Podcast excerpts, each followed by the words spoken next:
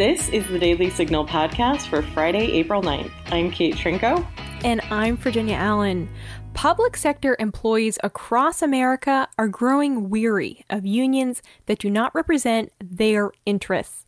That's why Americans for Fair Treatment is stepping up to provide resources for workers who are tired of being bullied by their unions. On today's show, I talk with Elisabeth Kines, the National Executive Director of Americans for Fair Treatment.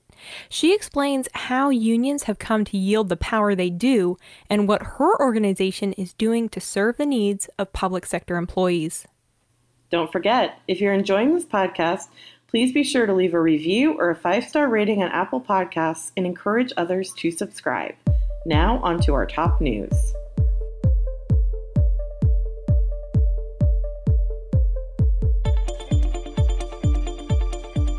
Speaking from the Rose Garden of the White House on Thursday, President Joe Biden announced a number of new executive actions intended to address gun violence. Biden called the gun violence in America an epidemic and said his administration would pursue several different actions to curb the violence, per MSNBC. I asked the Attorney General and his team to identify for me immediate, concrete actions I could take now without having to go through the Congress. And today I'm announcing several initial steps my administration is taking to curb this epidemic of gun violence. Much more need be done, but the first first want to rein in the proliferation of so-called ghost guns. These are guns that are homemade, built from a kit, that include directions on how to finish the firearm. You can go buy the kit. They have no serial numbers. So when they show up at a crime scene, they can't be traced. And the buyers aren't required to pass a background check to buy the kit, to make the gun.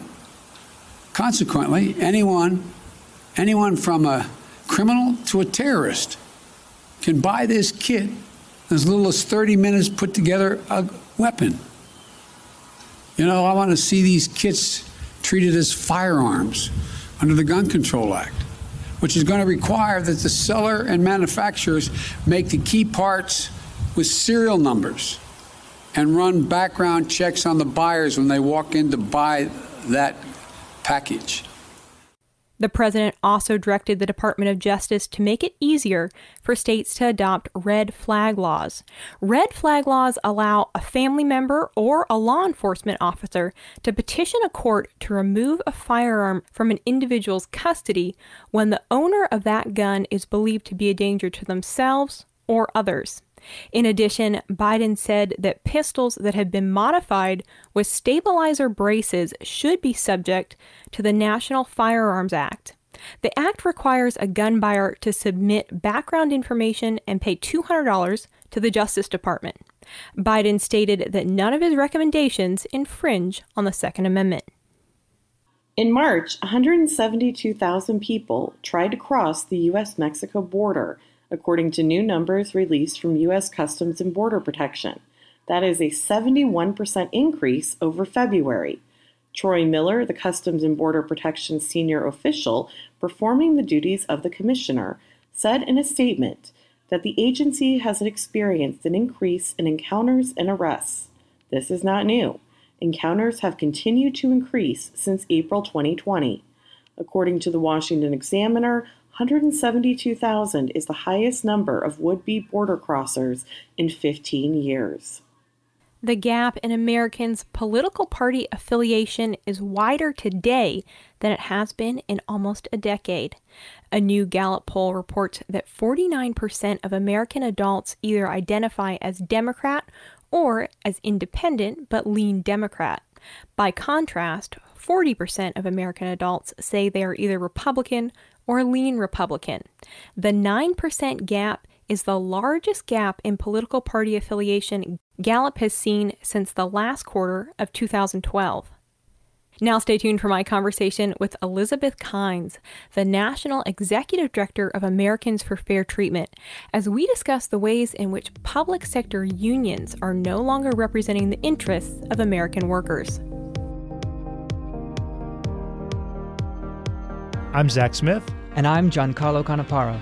And if you want to understand what's happening at the Supreme Court, be sure to check out SCOTUS 101, a Heritage Foundation podcast. We take a look at the cases, the personalities, and the gossip at the highest court in the land. Be sure to subscribe on Spotify, Apple Podcasts, or wherever else you find your podcasts. It's SCOTUS 101. I am so pleased to be joined by Elisabeth Kines, the National Executive Director of Americans for Fair Treatment. Elisabeth, welcome to the show.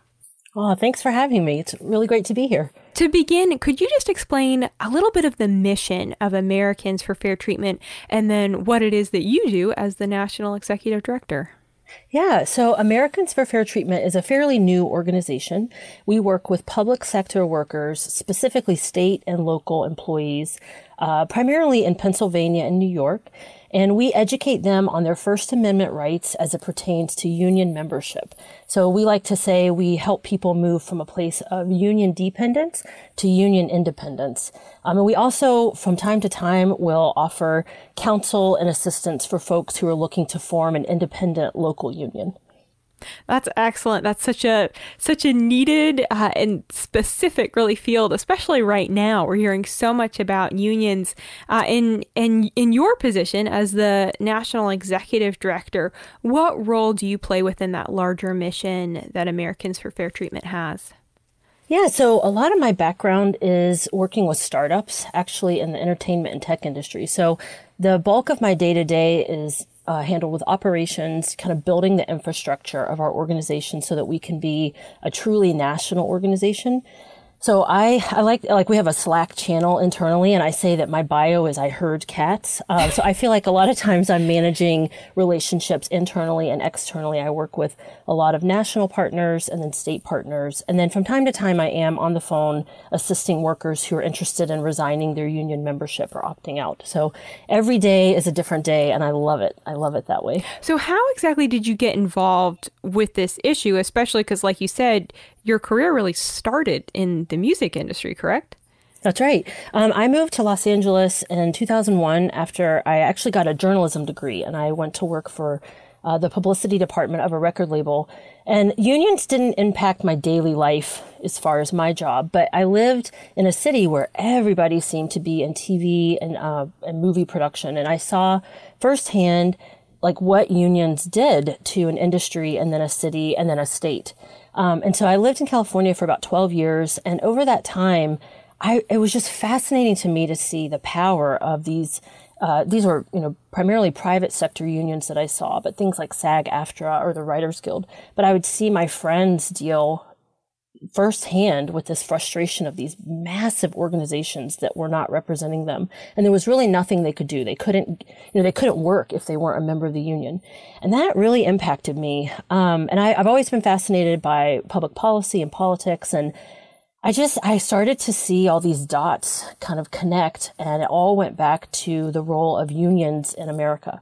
Um, and I think a lot of people, I mean, I was this way. I thought of unions as something that was sort of um, a factory floor type of need. And I thought of Sally Field, you know, Norma Rae with the big union cardboard sign, you know, fighting for her fellow workers.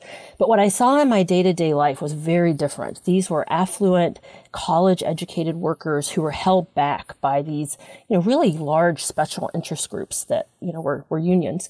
Um, and so when I left uh, tech, when I left California and moved back east, I decided, you know, I want to be a part of making um, making work uh, work again for these these different workers and specifically public sector unions. Um, what I saw in California obviously was private sector. That was you know the movie industry is is not a public entity. But when I did more research, I learned that public sector unions, so these are the unions that um, represent teachers and state workers and local municipal workers, that actually represents the largest unionized workforce in America. And so I, it was just mind boggling to me as I started to do my own research. And so I after a few years working in state policy for two different think tanks, I decided to devote my career to helping public sector workers, you know, learn how to exercise their First Amendment right and to learn that there are options. They don't have to stay in these situations where they're represented by these very political organizations that may not truly represent the individual worker. Well, and how have unions become so political? Because I think, you know, as you were talking about, for many Americans, we kind of picture this, uh, you know, unions as being something that you know is trying to protect, you know, the safety of those individuals who are on, you know, the floor of some big manufacturing company or something like that. So, what what was the original intent of public sector unions, and then what has changed over the years to get to where we are now? Yeah, so I think the original intent, um, you know, they were actually public sector unions were created by an executive order by President Kennedy. So this was a long, long time ago. And I think the intent was, um, you know, really just to give these workers a voice to ensure that they had, uh, you know, I mean, I'm not quite, to be honest, I'm not quite sure as far as what the working conditions were that were so bad that would require a union. But I think part of it was to ensure that they, these workers had really solid benefits.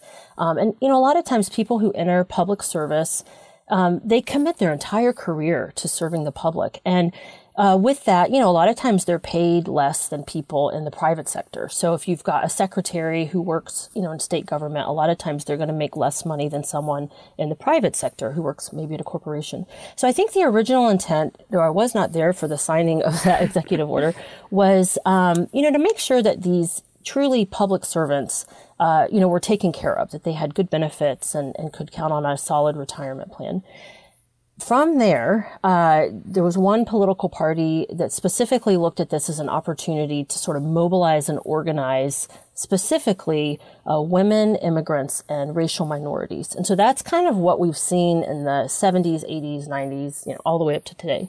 Um, so a specific way, because I get asked this a lot. Um, public sector unions give a lot of money to political candidates. So I'll give you an example. Um, President Biden, who is obviously in office now, uh, actually got more money from teachers unions than any other union. So a lot of times when we think of President Biden, we might think of him giving a speech on a factory floor in Pennsylvania. But the reality is the bulk of his union support, as far as you know, monetary support, has come from teachers unions. And public sector unions spent just over $14 million in lobbying in 2020. And then on top of that, and on top of the lobbying uh, expenditures, they're supporting, you know, different candidates. So that could be presidential, it could be local. Uh, you know, I lived in Connecticut for a while and I saw this firsthand. Even at school boards, you would see union backed candidates. So the way that they get involved and in politics is is very clear. A lot of it's money, and then they have training programs for new candidates, and then they will um, you know support a candidate publicly.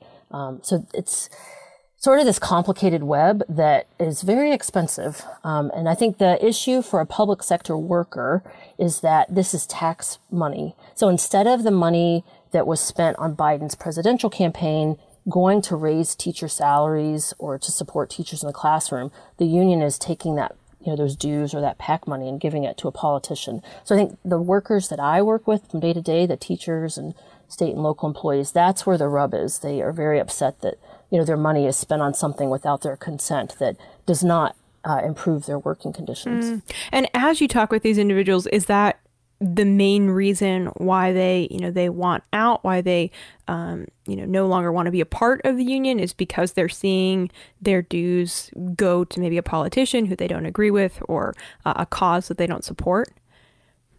I would say that's the number one reason. But so there was a Supreme Court decision in 2018 that is often referred to uh, in our work. Uh, it was the Janus v. AFSCME decision. So this was a gentleman named Mark Janus who was from Illinois um, and he, exactly what you said, opposed the political uh, nature of unions and the way that they spent money. But what's interesting, so that decision was in 2018, and I would say like the first year and a half, everybody I worked with, uh, all, I mean, I worked with dozens and dozens and dozens of state and local employees who wanted to leave their unions. And the story was kind of always the same. I don't like how they're spending money. Lately, however, I'm getting these wild stories from people who will talk about, you know, being bullied in the workplace. Um, they're being denied.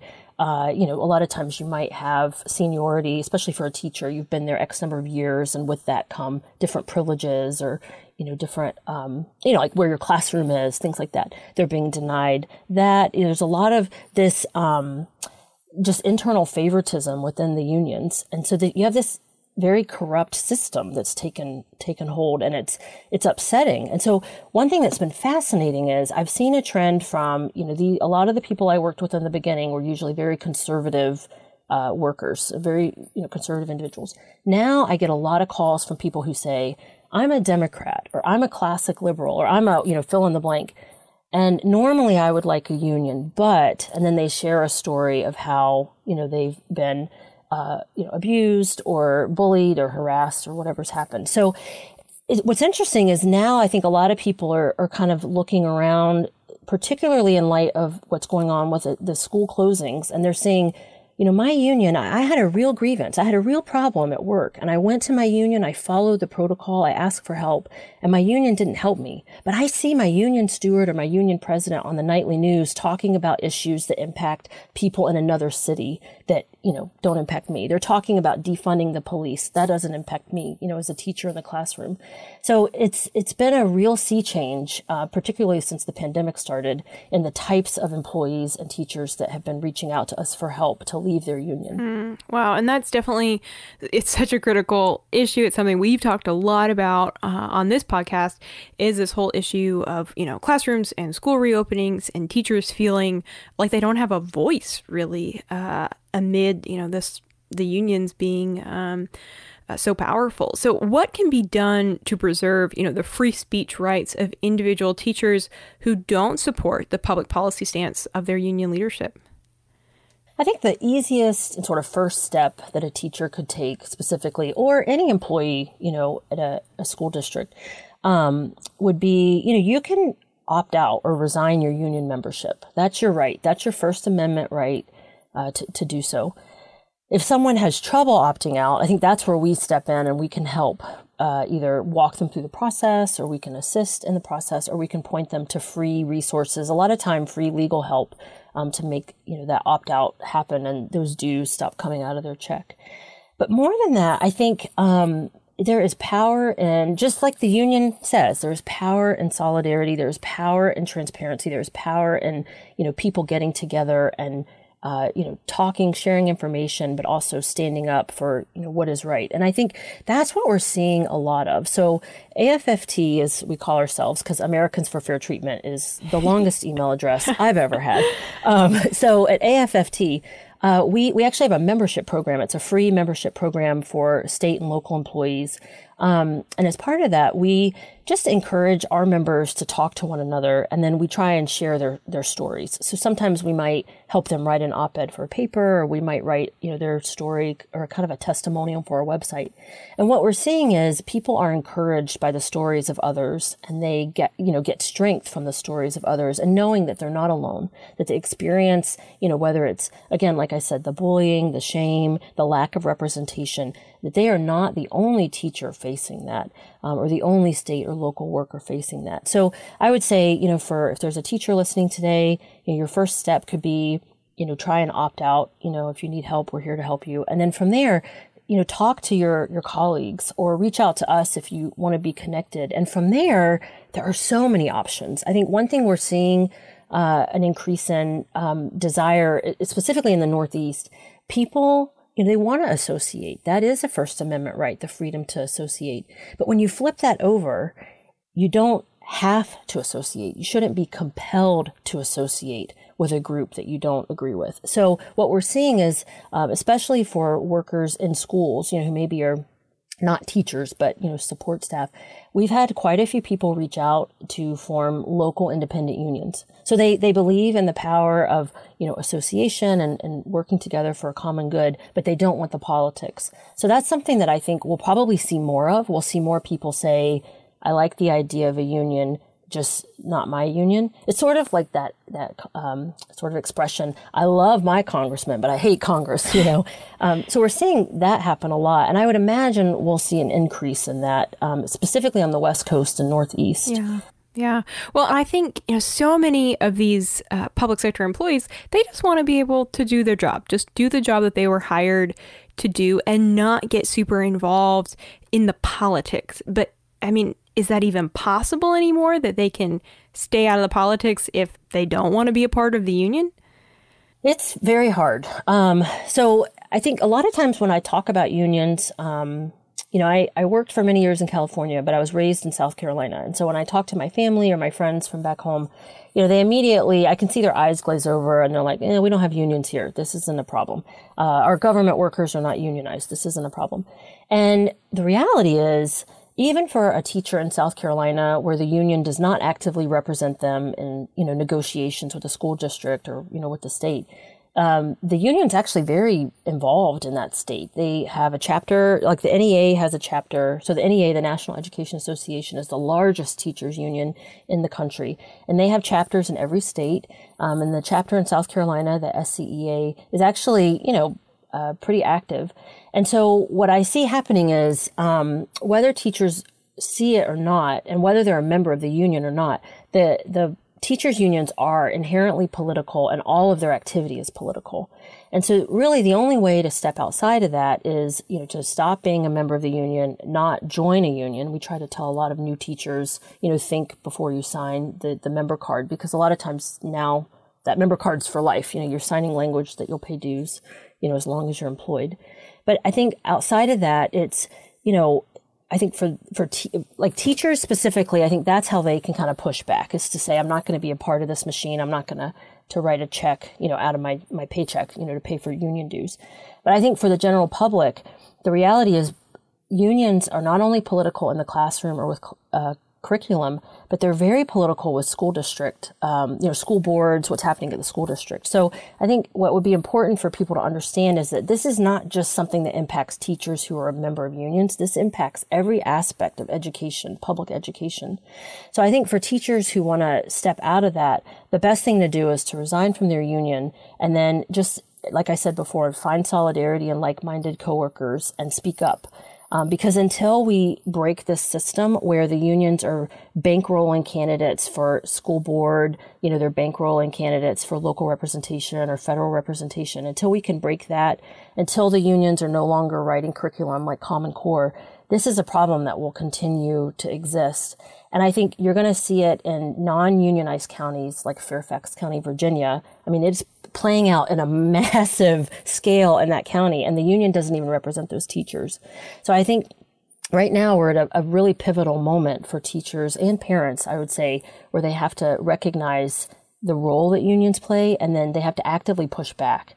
Um, so it's, it, it seems like an overwhelming task, but it's actually, I think, you know, unions didn't get this way in a day. And I think we can push back on them you know, little by little every day and we can make a difference. I see it, you know, in all these parent groups around the country. And then I see, I mean, we get dozens and dozens and dozens of requests from teachers to push back. So I think the hard part is the media right now is not sharing those stories. And that's why I'm, you know, so glad to be here today to be able to share this whole other side that the union is not as powerful as you know I think that the New York Times might have you believe. Yeah, yeah.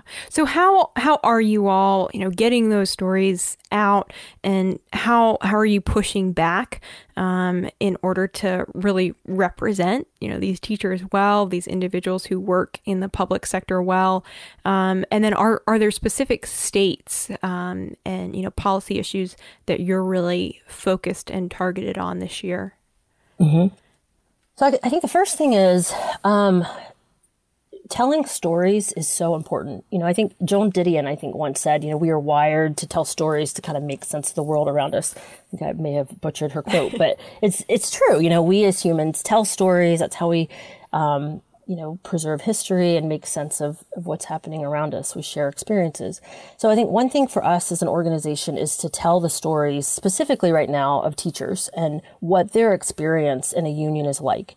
So we might help, you know, write an op-ed, like I said before, or tell their story, you know, on our website or, or something like that. But specifically, when you ask about states that we're involved in, you know, we are heavily involved in Pennsylvania and New York. But then we've also been, you know, quietly connecting teachers in Virginia with teachers in Pennsylvania and New York so that they can hear firsthand, these teachers in Virginia, what it's really like to be a teacher in a unionized school.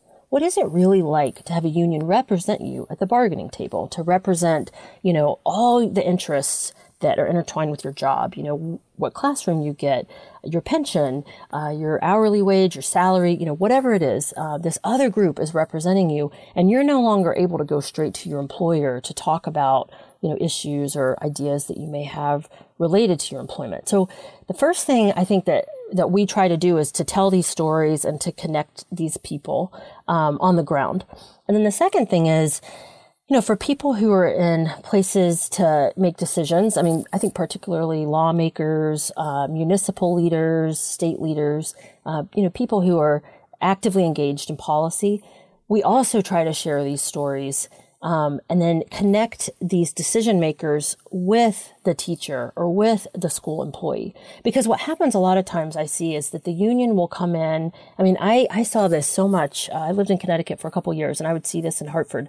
The union would come up with a bus full of people they would all all these people would get matching t-shirts and a free lunch and they'd be asked to stand around the legislative office building or the state capitol you know on a day that maybe a vote or a hearing was taking place that impacted the union. And i remember a lot of times i would see these people and i would just say like hey what's your name? What do you do? What are you here for? And I don't think I ever had a worker, an employee tell me, I am here because I'm passionate about fill in the blank. They would all say, I got a free day off work uh, and a trip up here, you know, if I would, you know, join the union on, on something. I'm not sure what they're doing. And so for us, we have to connect teachers who are in the classroom who've been oppressed by unions with decision makers. So that's a, a big part for us. You know, we're not really a policy organization. We don't lobby. We don't write bills, but we do have this membership program. So a lot of our work has been just um, helping groups like the Commonwealth Foundation or the Empire Center for Public Policy. These are the two think tanks in New York and Pennsylvania, connecting them with teachers on the ground so that they can then take that teacher in to meet with a lawmaker. Because I think it's important that lawmakers and people writing policy hear the stories firsthand, you know, of the people that the policy impacts. You know, how often is it that someone makes a policy in a silo and they don't see the ripple effect? You know, when you give this power to a special interest like a government union, you're stripping away individual rights of public servants. So that's something that we're very passionate about. What is one of the stories that has personally impacted you most, a story of, of a teacher? You know, there's a, a woman in Pennsylvania actually who, her story is not shocking. I mean, I have stories of sexual assaults that have gone unchecked and, um, you know, horrific abuse. But there's a woman in Pennsylvania who, um, she's an AP teacher. She's very passionate about the subject she teaches. And actually, I got to know her really well at the beginning of the pandemic. And her union stepped in and, and told the school district, you know, they, the teachers were not allowed to talk to the students or they were not allowed to use a certain platform to teach the students from home or all these rules. And this teacher, you know, one day she was, you know, near tears and she just said, you know, my AP students have an exam. They have worked all year for this exam. You know, this is a big deal. And so she contacted the parents. I mean, this was a small class, this specific class. She contacted the parents and basically said, you know, can we arrange a time over, I think they maybe use like Google Hangouts for me to, to help these, these kids to keep learning. So she went like above and beyond because she cared for these students. And so then, you know, week after week, and this was the beginning of the pandemic when we were all afraid. I mean, we all were, you know, not sure what was going to happen. But the union saw this as a land grab. They saw this as a chance for them to get more power or to enact, you know, more social justice reforms or whatever it was they were trying to do. And this teacher, you know, through uh, her network of a couple other Americans for Fair Treatment members. Basically, they just said, "We're going offline. You know, we're going to do this with parental consent. Their pre- or their uh, principals consented, and they, you know, kept teaching their students. And then everything went back online, and they were able to, you know, use a new system to teach kids every day. But I was so moved by her." Um, her loyalty, but also her allegiance to these kids. Like, I mean, this dedication that these kids were not going to be left behind. And the fact that she worked so hard and such long hours. I mean, she was, you know, writing all kinds of special lesson plans in the evening and on the weekends. And I just, I kept thinking, you know, this is such a small, I mean, that's not a scandalous story that's going to make the cover of the Washington Post, you know, but that's the story, I believe, of thousands of teachers across the country. And, you know, unions saying we are not going to go back into the classroom until we defund police or have a $15 minimum wage or you fill in the blank with whatever social justice issue. They're depriving these teachers of their gift to teach that to me is heartbreaking. And so that's that woman has been kind of an inspiration for me on a regular basis. Yeah. Wow, that's incredible. yeah. like every every now and then you hear the stories of teachers like that and it really is so so inspiring to see mm-hmm. individuals that are just putting their putting their students before everything else so powerful for yes. for those that want to get involved that you know want to draw on the resources that americans for fair treatment has to offer how can they do that yeah, so we have a website. Um, it's actually about to be redesigned, so stay tuned. But our URL is americansforfairtreatment.org, so you're always welcome to visit there. But the other thing is, you know, if someone's listening and they have a question or they have a concern, you can always email us. Our email address is info at afft.org. Um, we get all kinds of like really creative questions, really out there questions, and we have a, a you know staff that's kind of scattered about um, the East Coast, and we have a, a staffer out in Utah who you know we love interacting with people, and uh, we actually get a lot of requests right now from parents who are kind of curious, how can I get involved and you know pushing back um, on union involvement in my school district. And so I just, I welcome if someone's listening and they're curious or they want to learn more, you know, check out our website or, or email us. We're happy to help with anything. Excellent. Elisabeth, thank you so much for joining us and thank you for the work that you're doing. Thank you. And that'll do it for today's episode. Thanks for listening to the Daily Signal podcast. You can find the Daily Signal podcast on Google Play, Apple Podcasts, Spotify, and iHeartRadio.